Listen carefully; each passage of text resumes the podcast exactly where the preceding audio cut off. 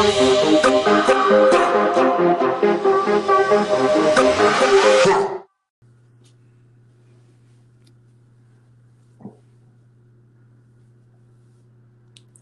to Sports Business Weekly. I'm Anthony. And I'm Michael.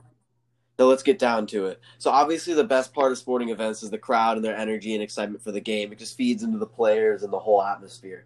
But with everything but with everything going on, each league has to decide how to move forward with this issue of whether or not to allow fans. So what's your opinion on that? Um well, I know me and you have talked about this a little bit, but my opinion would definitely be in a perfect world, obviously fans allowed back at stadiums, but I just want a little bit of like conformity. Like if like I do think it's gonna be really weird if the NFL has some stadiums allowing fans and some not, because that's what the reports are saying is that every team is gonna be able to kind of make their own plan. Yeah, and I feel like that is an issue for the conformity because it seems like it, it would be a very big advantage for certain places to have some fans and certain places to have none at all because I feel like it won't even feel like a home game for those ones without fans. But then for people who've been used to no noise, now all of a sudden there's noise in certain stadiums. I feel like that'll change the whole Yeah. environment of the season. It won't even feel like a home game when you're at home, but it will definitely feel like a road game when you're on the road. Yeah. Have you heard anything from any of the coaches regarding or players regarding their opinions on the limited fans in certain stadiums? I know at least Sean McDermott of the Bills and Mike Zimmer of the Vikings, and I'm sure there's other players that have mentioned it too, but I just can't name them off the top of my head. But I know they were very concerned about like there being a huge advantage for having fans in some stadiums versus not having fans in other stadiums.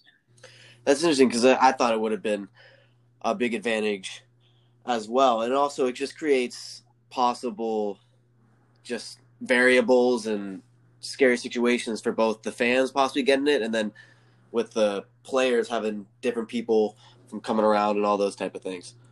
Well, and even from like a financial standpoint, like the stadiums that are allowing fans, like they're gonna they're gonna be making way more money than other teams this year, just based off the fact that they have people coming into the stadiums.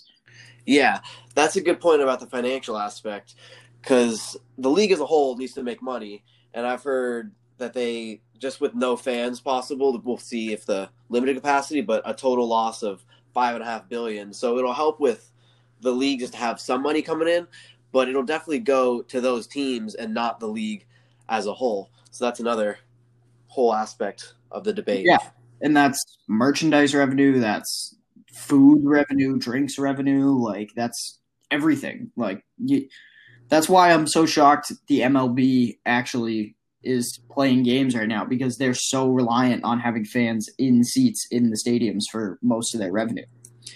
Yeah, because that's why they play so many games with the for their uh, large contracts all those things. Because a lot of the money comes from the fans and even just the continuous TV exposure and ratings. The 160 games is not specifically for any seating or any advantage like that. It's for the it's for the money.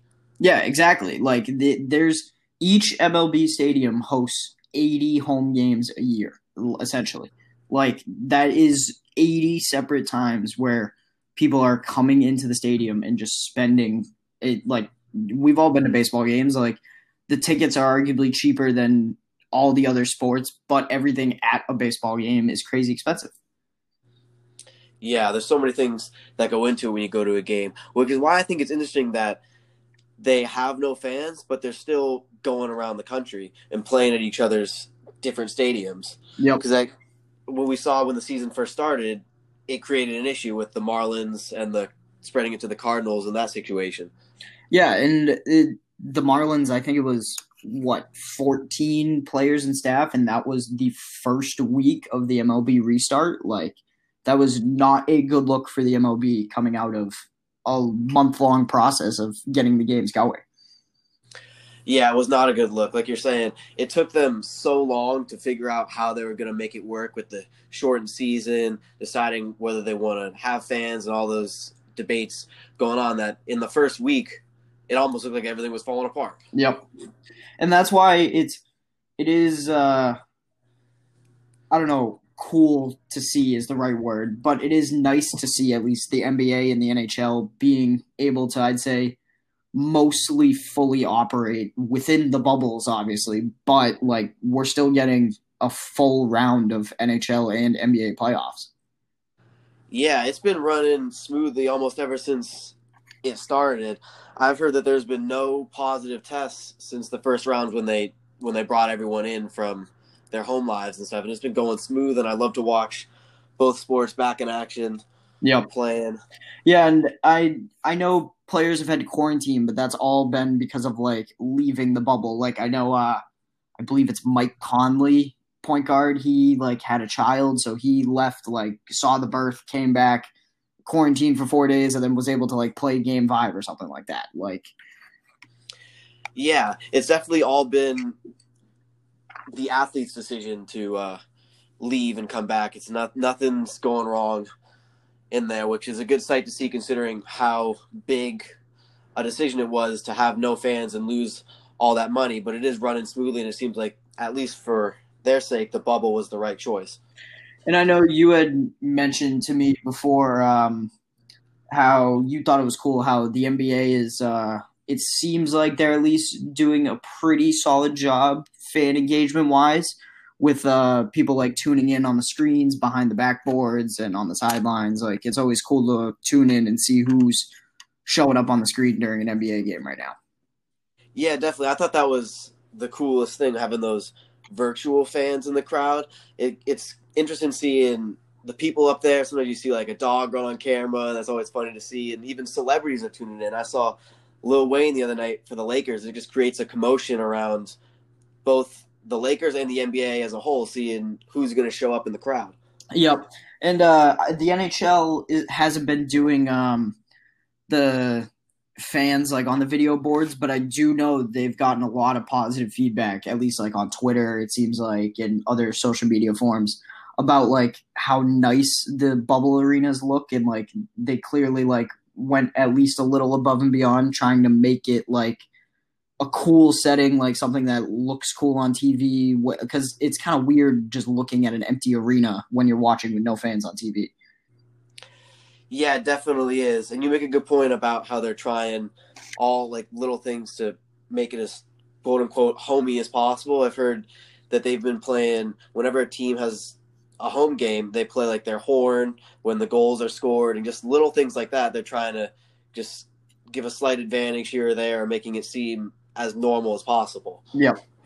And um see it's it's interesting to see the MLS on the other hand though because they like the NHL and the NBA they started in a bubble and they had like a tournament and once that ended they now have to they're now going back to all their own stadiums and actually allowing fans in the stadiums. That's a good point cuz they're almost like a testing ground, in my opinion, with deciding the fans are not for the NFL and other leagues who, for their season and, and in the future, in the current future, is going to decide whether or not to have fans. Like if it goes right, it's definitely a good thing, but if it goes wrong, it could be really, really bad. Yep, exactly. Like on one hand, there's the if if it doesn't go well, that will probably mean it's not going to go well anywhere. But on again, on the other hand, if it goes well, like the NFL might look at that and say, okay, maybe we can get some fans in all stadiums. Yeah, definitely. And I feel like it's tough for the ML for the MLS because they don't have the same TV viewership, so they're kind of being forced financially to allow fans, even if it might not be the safest decision, they just don't bring as much money in from the TV. They have it more from the fans and all the things that come along with it, such as food and merchandise and that kind of stuff.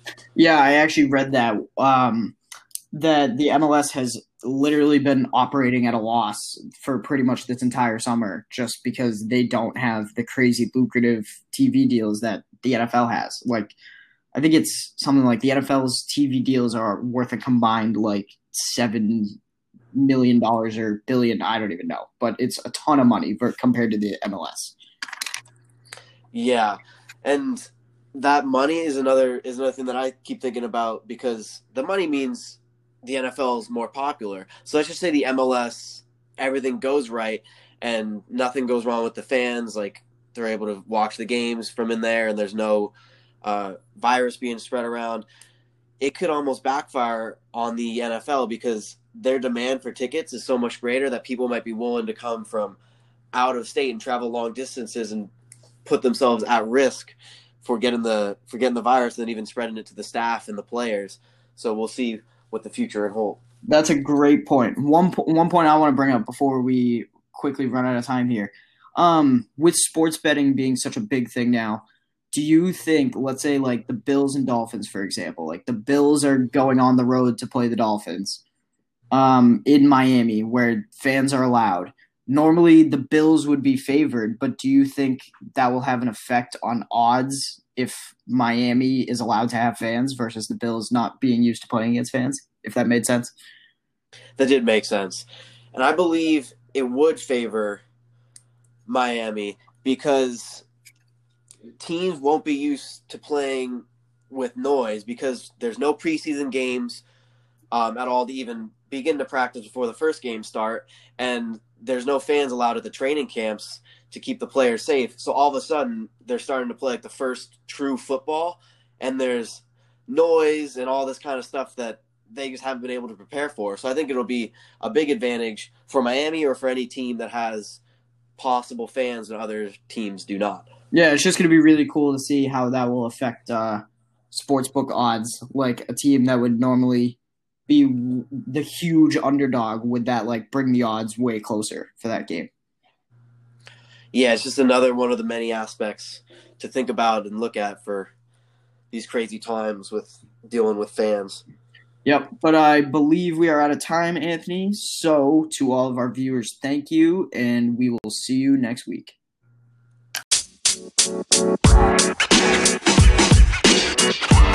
You You know, man.